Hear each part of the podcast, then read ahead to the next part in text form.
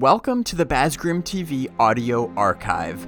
Bazgrim TV is a YouTube channel focused on socially charged MMORPGs, specifically Pantheon: Rise of the Fallen, which is an upcoming MMO that emphasizes community and cooperation. Now let me tell you right off the bat that I am not affiliated with the developers in any way. I am just a longtime fan of the game, and I believe that Pantheon is an important part of the future of the genre, so I want to tell you everything I've learned from my years of following its development. So this podcast is where we go way back in the YouTube catalog to revisit some of my best videos in audio form only. That way, you can listen to them anywhere you go. This episode dives deep into a topic that, to be honest, gets put on a pedestal and idolized in almost every single MMORPG, and Pantheon is no different. It's one of the most heavily debated topics in the community. That's right, I'm talking about raiding. You're listening to the Bazgrim TV Audio Archive.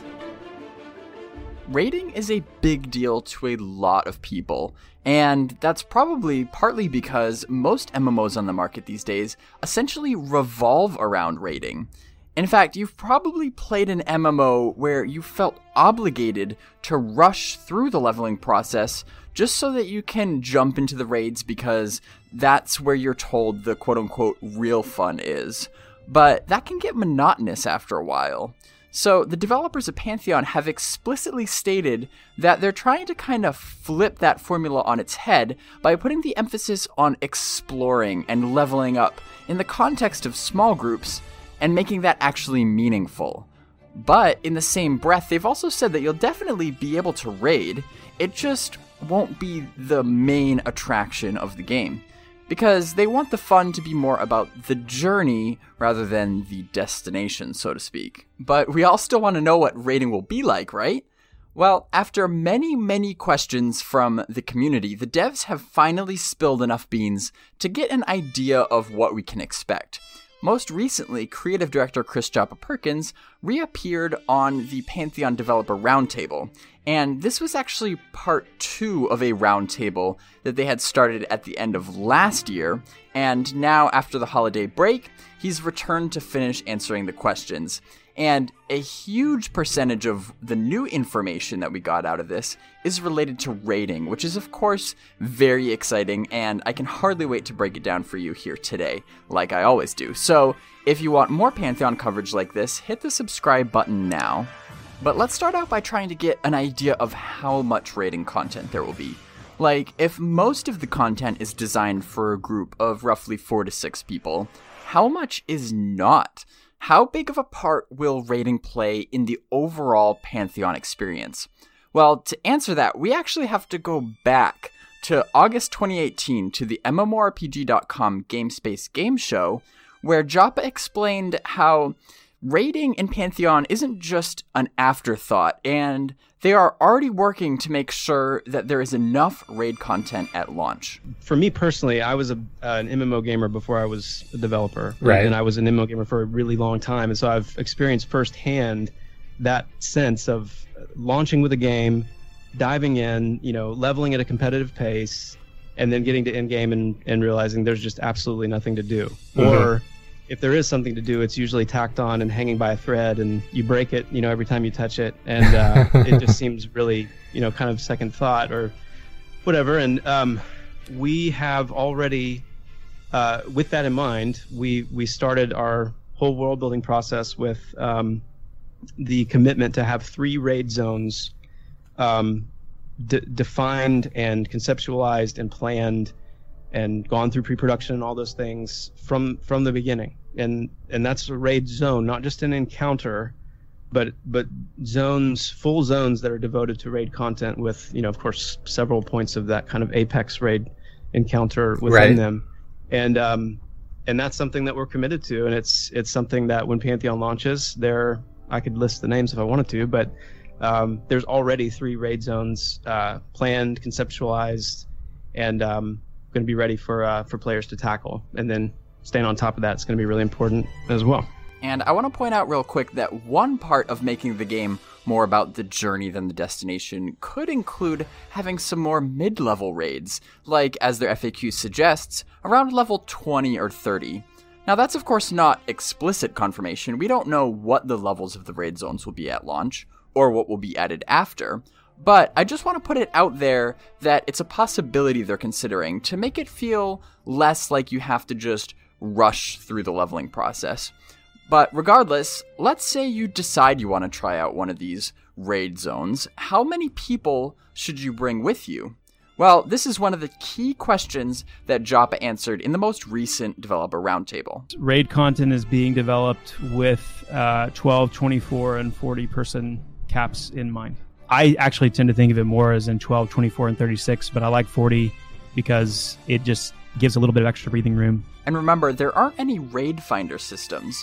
Or in other words, it's not going to be like some games where each raid has a specific composition of a certain amount of each class role that it needs, and then the game just automatically places you with random people. That would be antithetical to Pantheon's principles of more organic socialization. Now, I should mention that there will be some tools to kind of facilitate and expedite more organic relationships so you don't just waste your time trying to find people to play with, but that's a big topic for another day. So let's say you got your raid force together. You travel to the location where you've heard this boss has a tendency to spawn, and then you remember, of course, this is an open world game. There's no instances that guarantee that you'll have that whole boss to yourself, so maybe there's already another raid force waiting there. The question is then, who gets the boss? In most open-world MMOs, there's usually two ways of going about this. First to engage, or FTE, means that the first raid force that deals damage to the target gets to loot it if they kill it. Alternatively, there's most damage done, or MDD, meaning whichever raid force deals at least 51% of the damage gets to loot it when they kill it. So it's essentially a race. And there are pros and cons to each, which have been heavily debated in the Pantheon community for a long time. And Joppa has finally put those to rest with a solid answer on how it will be handled. The plan right now for raids is that raid targets will be first to encounter. Credit will apply to the entirety of the raid force that the first to encounter player is within.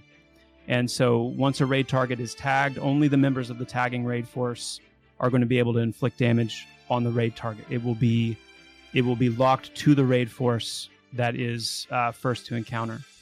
And like we talked about earlier, a raid force is going to consist of up to 40 players. Each raid target is going to be tuned for a raid force of either 12, 24, or 40 players. And where we would kind of go from there is to say, if a 40-person raid force tags a raid target that is intended for a 24-person raid, then that target is going to scale in difficulty in proportion to the number of raid force members that exceeds its intended size. So when we say we're designing these raids for, 12 or 24 or 40-person raids, we're doing first to encounter for raid targets. And if you get 40 people, a 40-person raid target showing or raid force showing up to a 12-person raid force or 24-person raid force target, then you're going to see that target scale dramatically based on the number of additional people in that raid force that show up. The first to encounter, I think. First to encounter solves a lot of things, but not if you're able to tag with a single person. I think there's something to be said about guilds, being in a certain place. It's not. There's going to be probably a predetermined area around a raid target where a first to encounter attempt can begin setting up, and then whether it's in the form of a race or whatever it ends up being, and guilds, whether we consider something like a lockout where if you are the guild to tag that target, then maybe maybe you have to sit out, you know, the next spawn, and then it kind of resets the spawn after that. Maybe not. But, you know, what I'm hoping to see is that guilds will, you know, work out some kind of an agreement to a degree with, you know, who's going to tag when.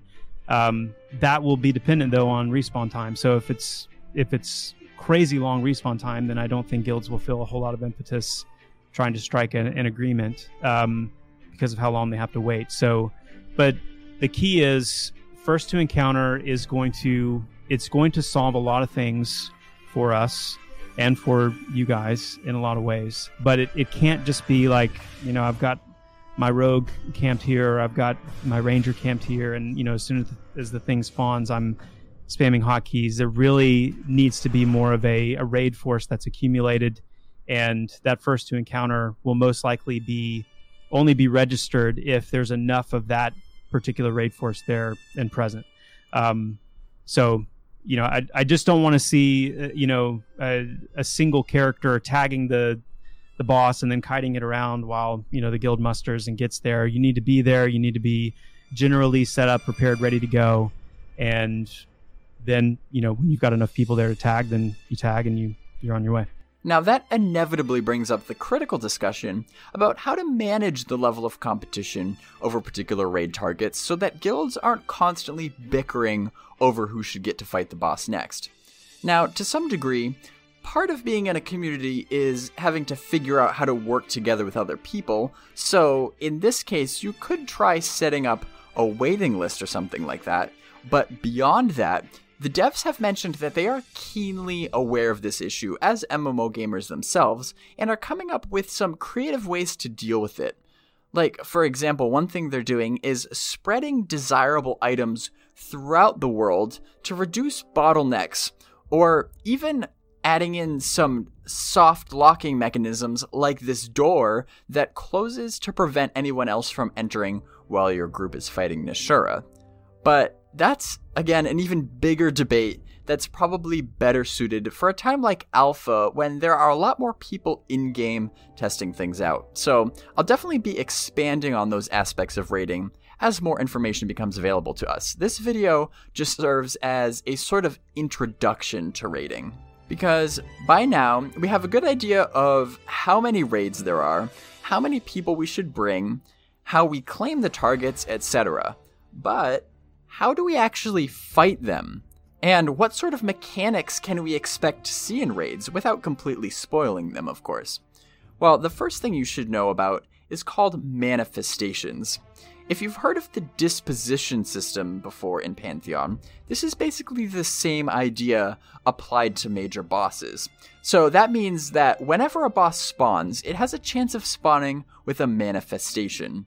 And if it does, a manifestation is chosen at random from a list of possibilities, which is tailored to that specific boss. And depending on which one it spawns with, it can affect the boss's behavior and abilities in various ways.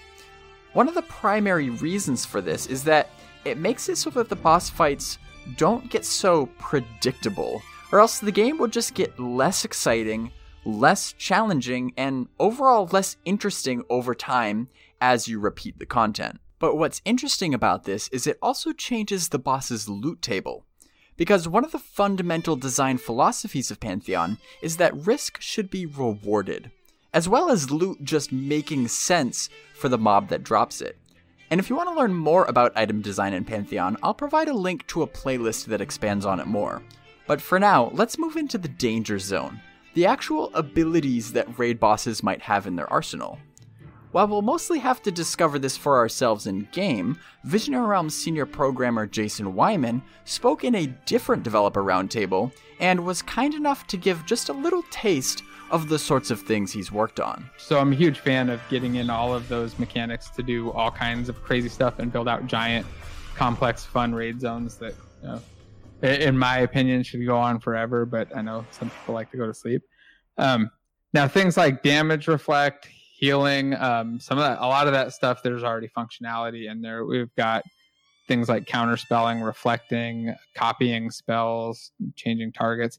Now, how designers decide to use those, and like, you know, what's an NPC ability versus what players can do and how those are all hooked up, like it's really up to the design team, but we're making sure to be able to support all kinds of crazy stuff. Basically, one of the things I'd like to do is be able to support just about anything that you could do in like a D&D style game, or some of the stuff you could do in like a Magic the Gathering game, like all kinds of cool things like stripping spells, grouping up to counter spells so that multiple people have to counter it.